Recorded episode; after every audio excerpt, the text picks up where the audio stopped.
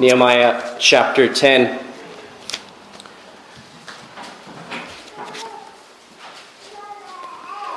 In a moment, we're going to be reading from verses 28 down to the end of the chapter, that is verse 39. Two weeks ago, uh, we looked at verses 1 to 31, beginning with that list of names, those who put their seal to the covenant of God. In modern language, they, they signed this covenant before God.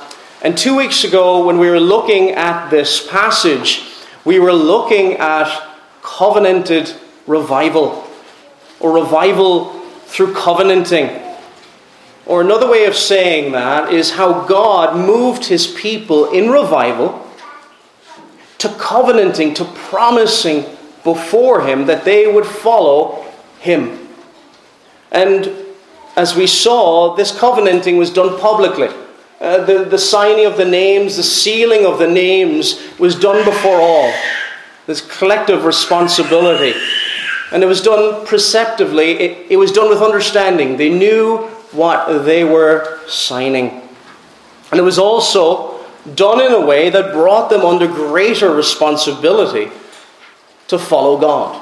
Nothing new in a sense, but extra guilt, you could say, for breaking this covenant. But not only that, there's also positives in this greater blessings in following it. Benefits, wonderful things for covenant keeping. And this is what we're going to look at here this evening. And I want the children as well to think about this. Any of the, the, the children are here and will be listening to God's word here this evening. Have you ever made promises to your parents? Godly promises to your parents and say, Mommy, Daddy, I will never fight with my brother or sister again. Now, what will happen if you keep that promise? you keep that godly promise before your parents, is that a good thing or a bad thing for your home? That's a good thing, isn't it? If you keep that promise, there's going to be more peace and joy in that home. So let us think about, as we're looking at the covenant that Nehemiah and God's people did at that time, signed let us not think of it as negatively, because we can think of these things negatively, can't we? Here's a list of things I can't do anymore. No, no, no. Let us think of the positive, wonderful blessings that there is in keeping God's covenant. So we'll read now from Nehemiah chapter 10. We're going to read from verse 28 all the way down to the end of the chapter. Let us hear God's holy word. The rest of the people, uh, the priests, the Levites, the gatekeepers, the singers, the temple servants, and all who have separated themselves from the peoples of the lands, to the law of God. Their wives, their sons, their daughters, all who have knowledge and understanding, join with their brothers, their nobles, and enter into a curse and an oath to walk in God's law that was given by Moses, the servant of God and to observe and to do all the commandments of the Lord our Lord, and his rules and his statutes. We will not give our daughters to the people of the land to take their daughters for our sons. And if the peoples of the land bring in goods or any grain on the Sabbath day to sell, we will not buy from them on the Sabbath or on a holy day. And we will forego the crops of the seventh year and the exaction of every debt. We also take on ourselves the obligation to give yearly a third part of, of a shekel for the service of the house of our God, for the showbread, the regular grain offering, the regular burnt offering, the Sabbaths, the new moons, the appointed feasts, the holy things, the sin offerings to make atonement for Israel, and for all the work of the house of our God.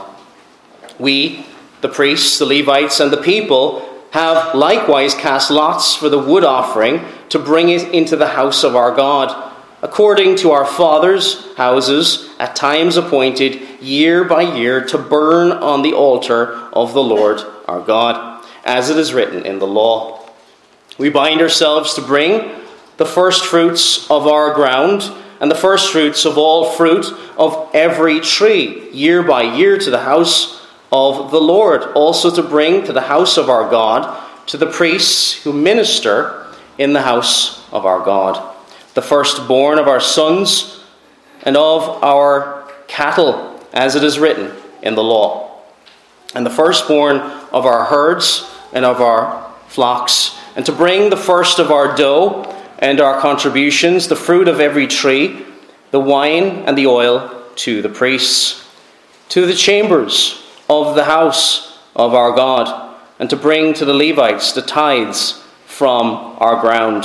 For it is the Levites who collect the tithes of all our towns where we labor. And the priest, the son of Aaron, who sh- shall be with the Levites when the Levites receive the tithes and the Levites shall bring up the tithe of the tithes to the house of our God, to the chambers of the storehouse, for the people of Israel. And the sons of Levi shall bring the contribution of grain, wine, and oil to the chambers, where the vessels of the sanctuary are, as well as the priests who minister, and the gatekeepers, and the singers. We will not neglect the house of our God. And may the Lord bless the reading of his word.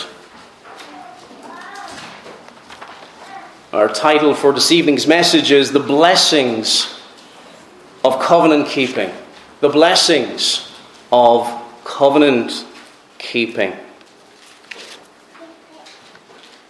This week, our denomination last Monday through to Wednesday held our annual synod. And last Wednesday we held a covenant renewal service on the last day of synod.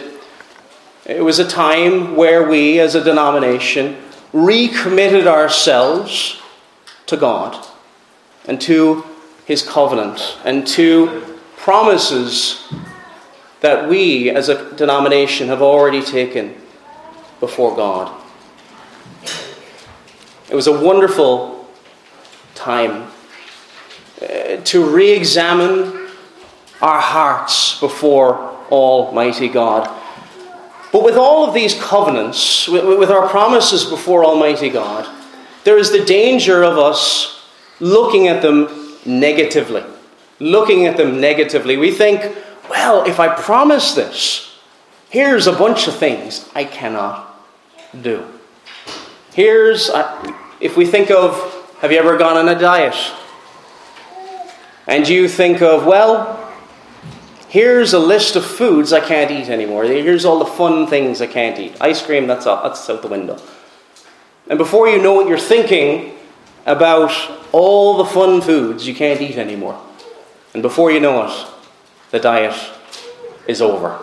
Because you're thinking about it more than you did before. Or we can think positively about it. Think of new foods to try, or perhaps how good it feels after exercise. We can think of all the benefits and all the good things that would come out of such a change in our lives. If we think about it, what's more likely to fail?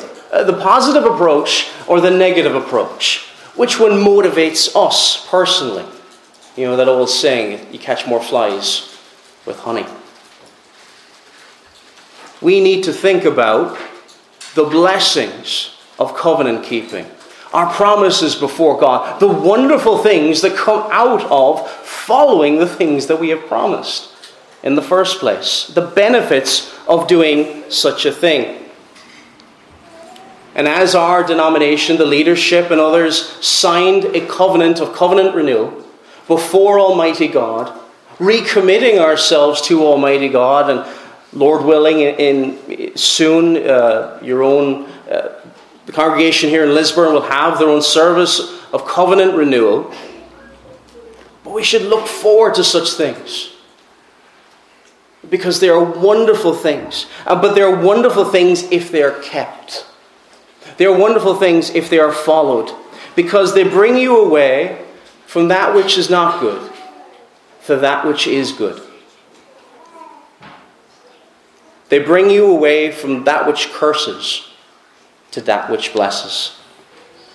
Let us see this morning as we look at Nehemiah and the people of God at that time as they covenanted before God, what were the blessings if they followed these covenant promises before God?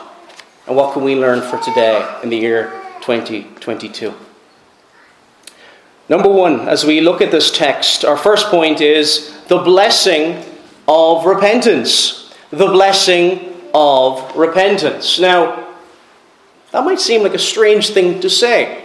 We think about repentance as something negative, don't we? Uh, even in Mark's Gospel, when we see Jesus saying, Repent, for the kingdom of God is at hand. And how many of us think, well, is that a bit negative to start off with?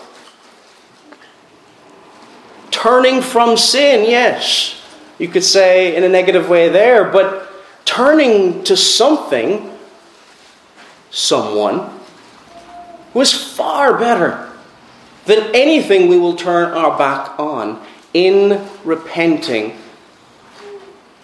Someone far better, the Lord Jesus Christ. And as we look at these covenant promises that they made, verse 28 now the rest of the people the priests, the Levites, and it gives a list here, uh, and all those who had separated themselves from the peoples of the land to the law of God. There's a positive moving away toward the law of God. Verse 29 These joined with their brethren, their nobles, and entered into a curse and an oath to walk in God's law, which was given by Moses, the servant of God to observe and to do all the commandments of the Lord our God, and his ordinances and his statutes.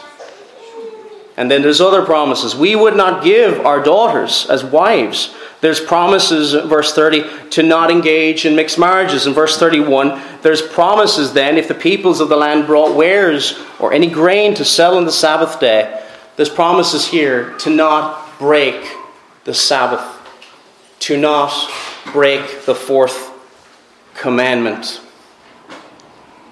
This, there is a change, but away from something that is sinful. Something that is sinful toward blessed practices. Blessed practices. We mentioned that covenanting is to be done positively, but now let us look at this in more detail. Uh, they promise to follow the law of God. And that is a wonderful thing to the soul that has been born again of the Spirit of God. Rebellion is bitter, but what we turn to is something sweet and wonderful. It says in, in Psalm 119, verse 77 Let your tender mercies come to me, that I may live, for your law is my delight. My delight. And that is what we're turning to. Now, some of us may need new taste buds, new cravings, as it were, uh, to taste and to see that God is good. Now, many of us, after having a meal, what do we often crave? Right after we've had a big meal, many of us will crave something sweet. Now, I'm a bit unusual. I don't crave sweet things after dinner. I usually crave bitter things. I usually crave coffee or things like that. Now, that's, a, that's fine for food. But what about spiritually? What if we crave spiritually what is bitter and what is not sweet? You taste honey, something spiritual honey, something that is truly wonderful. And it's not something you want at all. You taste bitter, perhaps, and you think that that is what is sweet. Sweetness to you, unless you are born again, is something awful. Only the person who is born again of the Spirit of God, with a new heart, a new nature, will see Christ as sweet and lovely. Only that person, and turn from the bitterness of sin. In keeping the covenant before God, we're turning away from what is horrible, what is ugly, what is, what is vile, to that which is the most wonderful, the most glorious. Essentially, we're turning to Christ. In covenant keeping, turning to Christ, growing in our understanding of Christ, and growing in our hatred of sin, and understanding of what is sweet, and turning away from that which is bitter. In keeping the covenant before God, we turn from sin to Christ. The children who are here, imagine, children, if you were used to eating dirt outside in the backyard. And you're saying, No, no, mommy, daddy, this is really tasty. Mmm, earthworms. And I said, mm, No, you don't want to eat that. Try the, this. What is it? Sweets. Oh, this is much better. Would you think that's a negative thing? Stop eating the dirt in the backyard. Here's some sweets instead. Which is better? It's not even close, is it? The sweets, the sweets are much, much better. We only keep the covenant, my friends, if we love Him.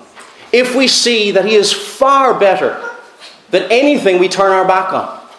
If we see that sin is that dirt, that gravel, that which does not satisfy us in any way. But Christ satisfies. Christ brings us joy. It brings repentance here, this blessed repentance that we speak of. It brings changes in our lives. And the changes are seen here in verse 30. If these things are followed, we would not give our daughters as wives to the people of the land. Mixed marriages, it, it, it has an outward, lived out reality. Records in the law in Deuteronomy 7, verses 3 and 4 Nor shall you make marriages with them. You shall not give your daughter to their son, nor take their daughter for your son. For they will turn your sons away from following me to serve other gods. So the anger of the Lord will be aroused against you and destroy you suddenly. They were warned the dangers of mixed marriages, that they would lead you, these pagan wives who didn't know the Lord. This is the key to all this. That they would bring them away from God. And Solomon's, this happened in Solomon's life. 1 Kings chapter 11 records the tragedy of Solomon with all of his wives. As godly as he was, as much wisdom as he had, he was led away from the first commandment. Led away from God.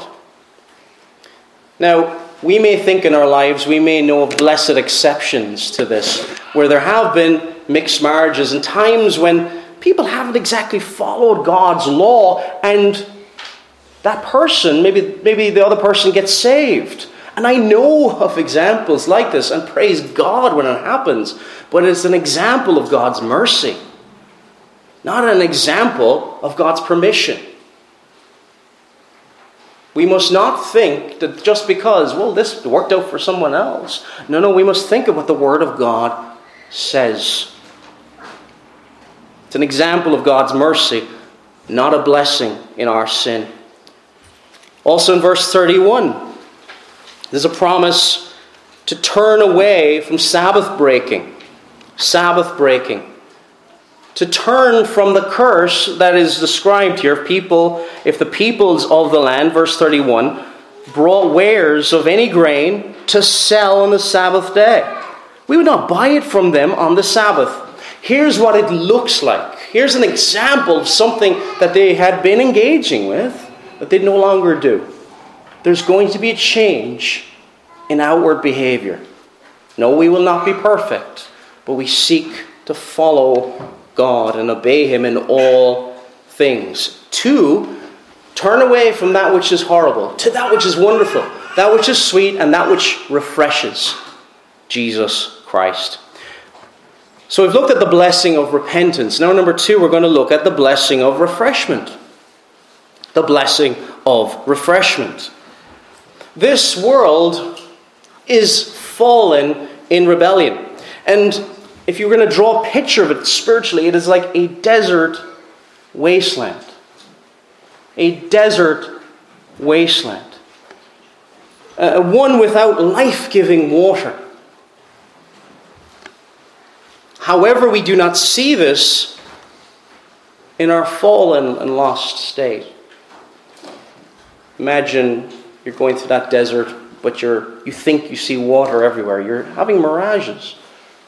And that is fallen man. Unless we are born again of the Spirit of God, would we be blind to our need for Christ and our need to be refreshed in Him. But in covenant keeping, we have true life giving water because we turn to the one who has life giving water, this life giving water. Jesus said this in John 4 10. If you knew the gift of God and who it is who says to you, Give me a drink, you would ask, you would have asked him, and he would have given you living water. Living water.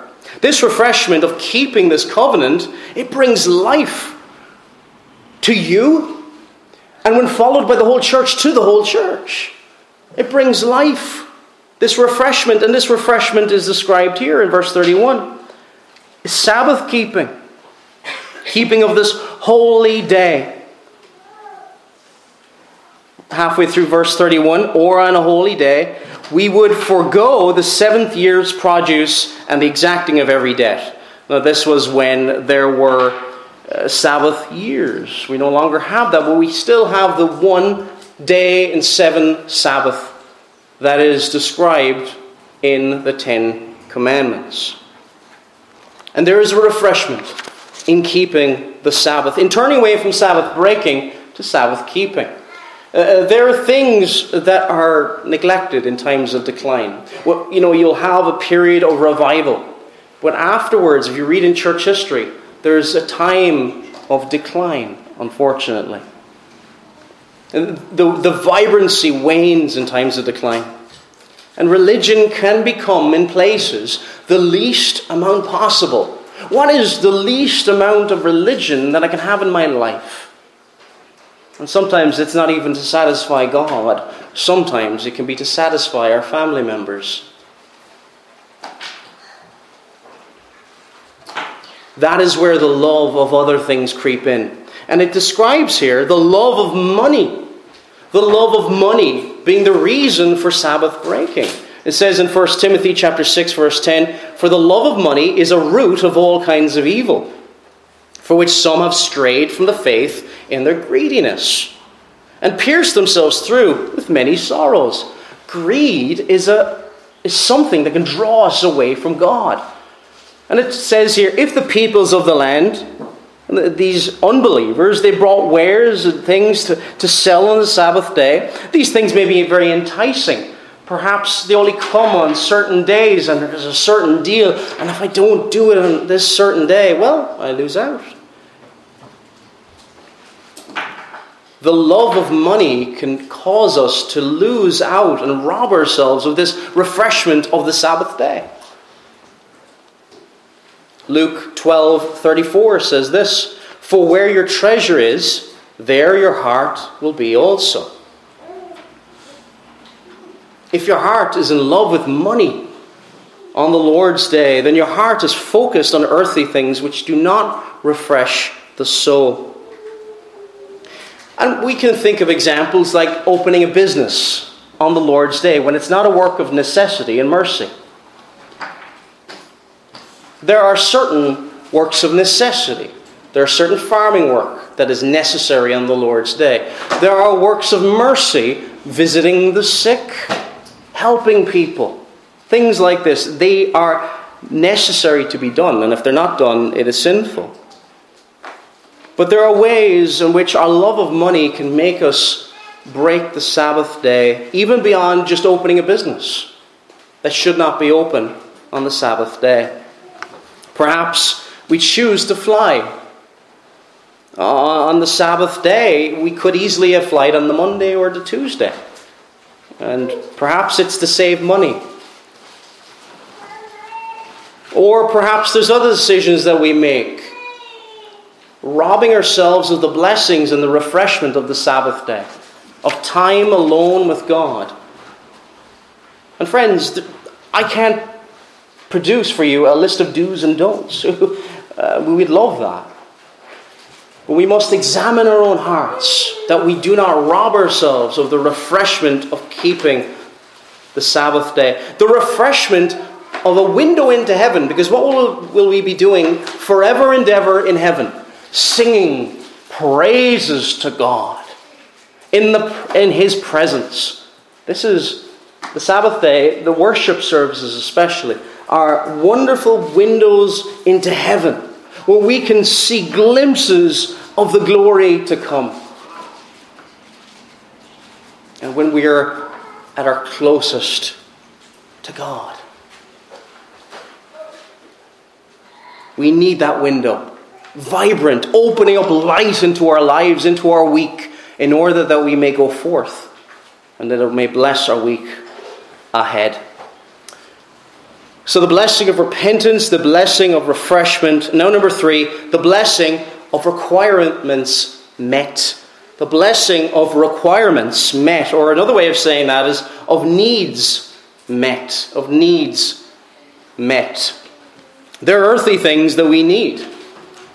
Um, as part of this covenanted revival, a, covenanting, there are things listed here that God's people promise to provide and give to the service of God. In verse 32, it says this And we also we made ordinances for ourselves to exact from ourselves yearly one third of a shekel for the service of the house of our God, for the showbread, for the regular grain offering, for the regular burnt offering of the Sabbaths, the new moons, and the set feasts for the holy things, for the sin offerings, to make atonement for Israel, and all the work of the house of our God.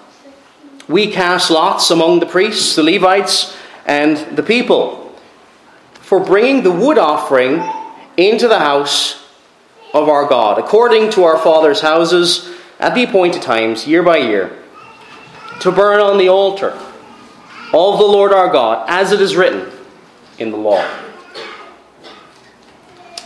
Now, this was part of Old Testament worship, things that were needed for the worship of Almighty God. But when we see among these things, there's these physical needs, isn't there? There's physical needs of the house of God, means that are used. There is a promise of providing those physical needs needed for the work of this house. When we think of the church here today, we may not have we don't have the same list of needs, but we have there are physical needs that need to be provided for. Children, before you came here this evening, or anybody else for that matter, you needed some foods, didn't you? Probably what half five or six o'clock, a quick snack before you came here, just to help you to pay attention through the evening. We have physical needs. Physical needs that help us spiritually. Money is something needed to support the work of the house of God. And as boring as a topic as it is, and it's not a topic I love bringing up, I'll be honest, but it is something that is needed it is something that is needed for the work to go forward. It talks about uh, we made ordinances for ourselves to exact ourselves one third of a shekel. Uh, these things that we may not look at sometimes, these things without which the work, humanly speaking, earthly speaking, cannot go forward. If we don't have the necessary funds today within the church, there is no setting aside of men for the ministry.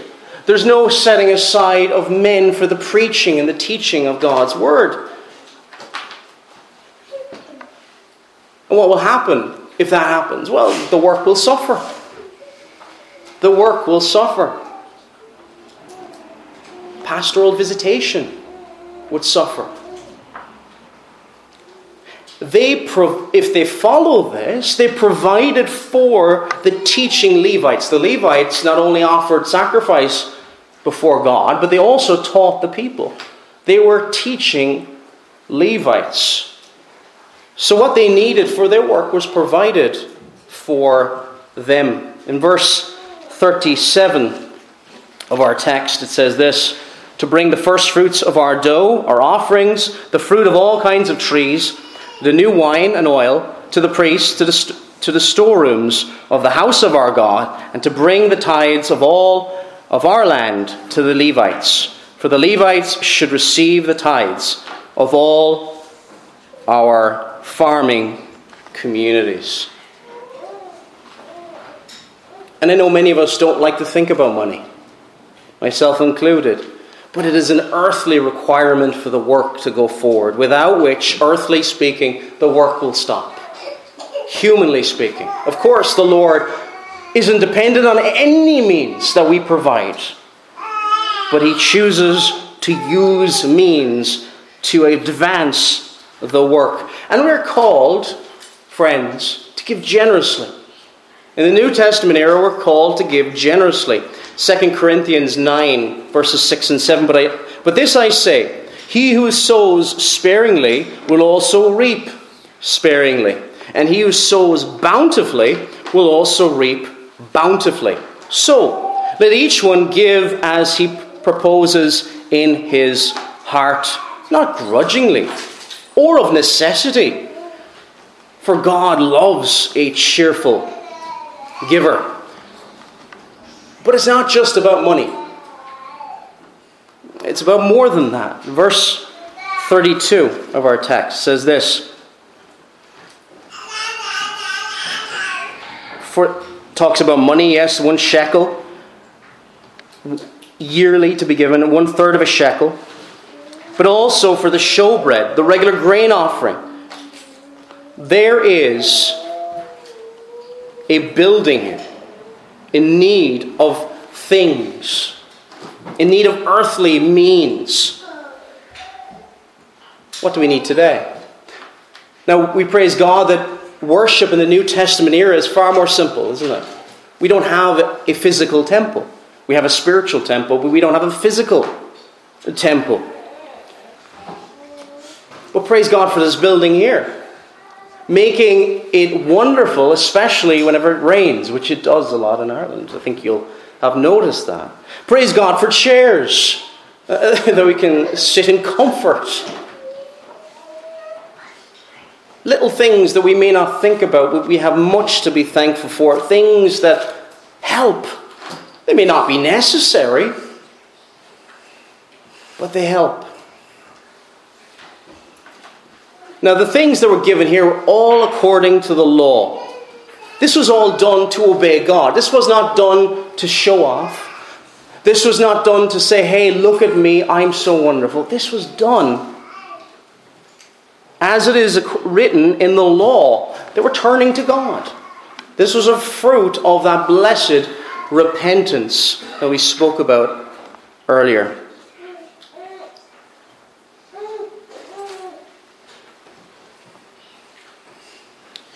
What was given even by the Levites? The Levites even provided themselves. Verse 38. Verse 38 of our text. And the priest, the descendant of Aaron, shall be with the Levites when the Levites receive tithes, and the Levites shall bring up a tithe of the tithes of the house of our God to the rooms of the storehouse. They also were to give to the work of God. And this, and this is what happens in covenant keeping these earthly means, the things that we may think, well, this is not so important, the, the little things, quote unquote, these earthly means, these requirements are met ultimately because God moves in His people to give generously. Not just money, but their talents, their time, and their prayers. Finally, we're going to look at the blessing of renovation. Renovation. So we've looked at repentance, the blessing of refreshment, the blessing of requirements met. Finally, the blessing of renovation. The blessing of renovation. The scriptures describe the church as a building. If you look throughout the scriptures, there's this picture of a building.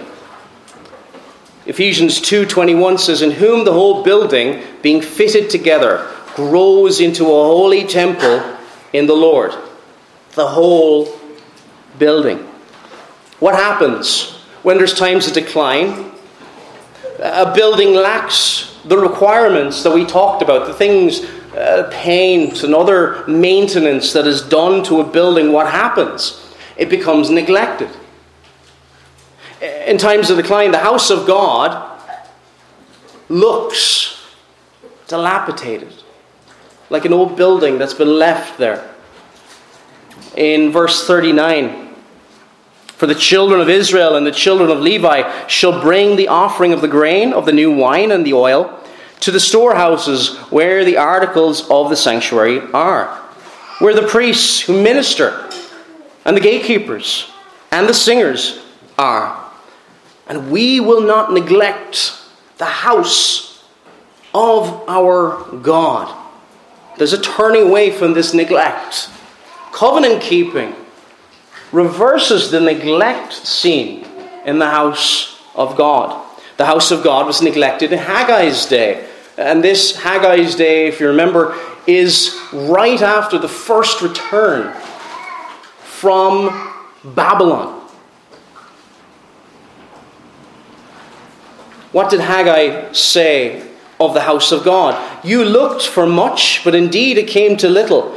And when you brought it home, I blew it away. Why, says the Lord of hosts? Because of my house that is in ruins. Well, every one of you runs to his own house. In Haggai's day, the, the, they were so focused on their own things. They were, their own houses were, were finished, but the house of God was in ruins.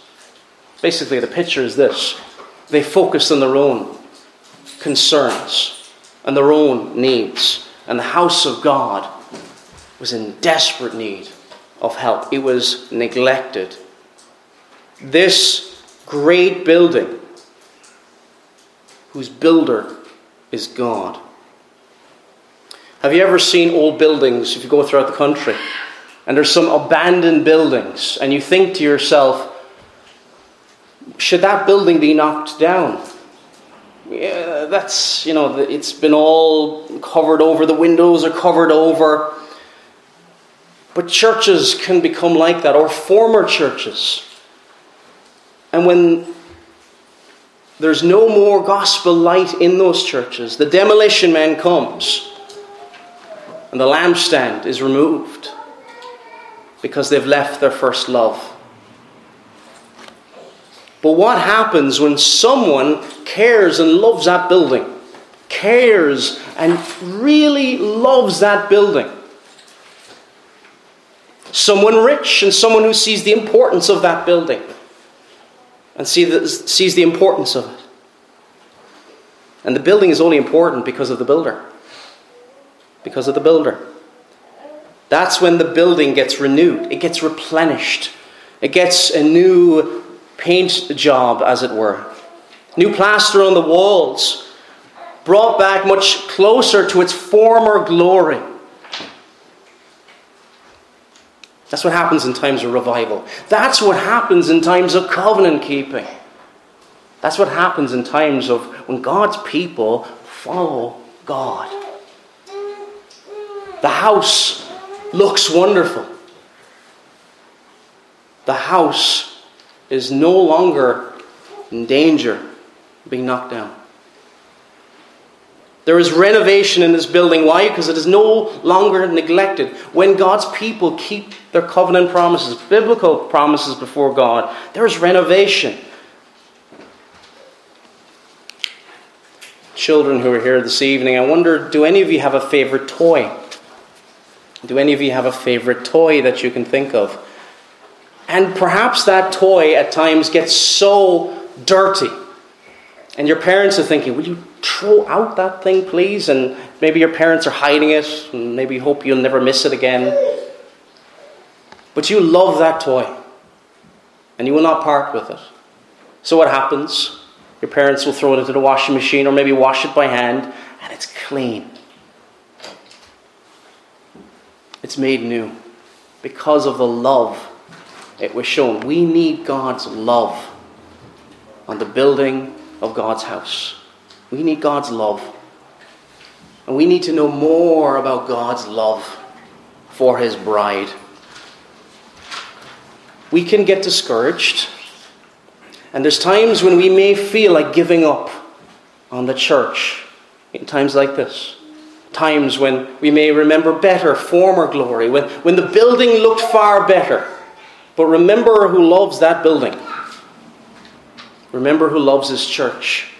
We love him because he first loved us. And because he first loved us, he died to renew us. He died to wash us clean.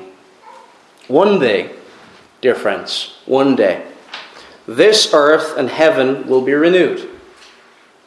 This earth and the heaven will all be renewed, be renovated. There'll be no more sin on the earth. The bride of Christ will be glorious. There'll no longer be any signs of neglect or ruin. And it's all because of Christ and his redeeming love. Then, and only then, with after we've been glorified, we will obey perfectly in the world to come. Until that day, we are but sinners. But let us remember here this evening the blessings of following Him, the blessings of keeping His covenant, the blessings today. While we look forward to that day of renovation, let us think of the blessings today. Let us remind ourselves of the blessings today. Keep His covenant the vows, the promises that you've made. I will follow Almighty God. Remind ourselves of those promises. And yes, we will fall short. Keep short accounts. O oh Lord, forgive me in this area. Wash me clean, that I may be renewed in my relationship with you. And may the Lord bless his church, his bride, in this day. Amen.